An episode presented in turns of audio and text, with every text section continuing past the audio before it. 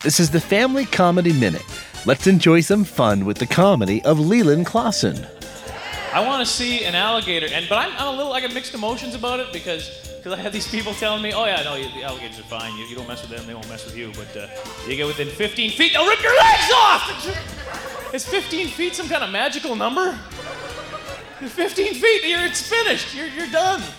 You know, they, uh, uh, our alligators have some like characteristically lazy aspects to them or something. What is that guy? 17 feet away? Uh, nah. And they just got really low endurance. I'm gonna rip this guy's legs right off. I'm gonna, I'm gonna live. When I get, what was he like, 18 feet or something? Find out how you can help a child's dream come true. Visit FamilyComedyRadio.com.